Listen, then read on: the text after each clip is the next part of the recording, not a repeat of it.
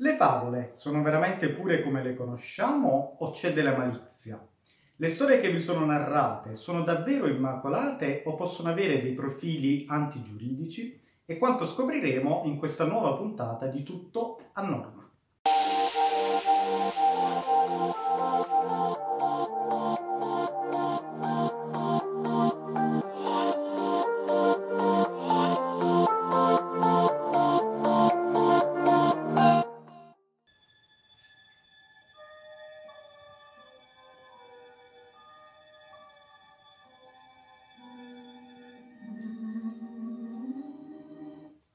Questa è la famosa scena incriminata. Secondo due giornaliste del San Francisco Chronicle, il principe, invece di baciare Biancaneve, la starebbe molestando. Ma sarà veramente così da un punto di vista legale?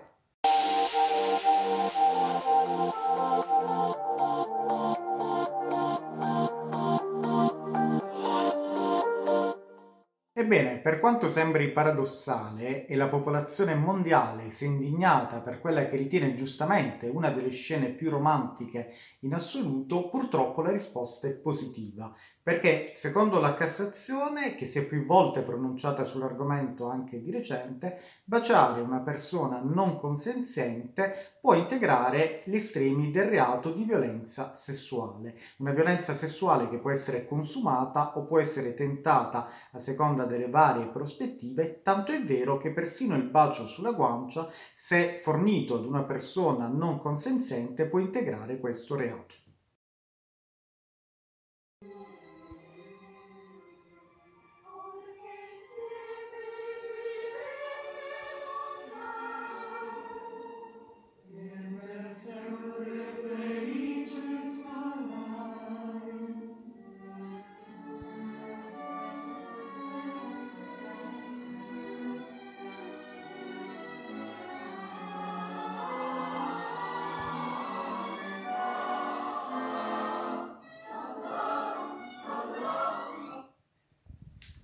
Tutto verte quindi sul concetto del consenso e a meno che non ci sbagliamo, qui Biancaneve è estremamente felice. Occorre quindi prestare attenzione soltanto a questo aspetto, che il soggetto che riceve il bacio sia consenziente, a meno che, e qui ce lo può dire soltanto Walt Disney, Biancaneve subito dopo questo bacio non sia andata magari invece a sporgere denuncia querela contro il principe azzurro.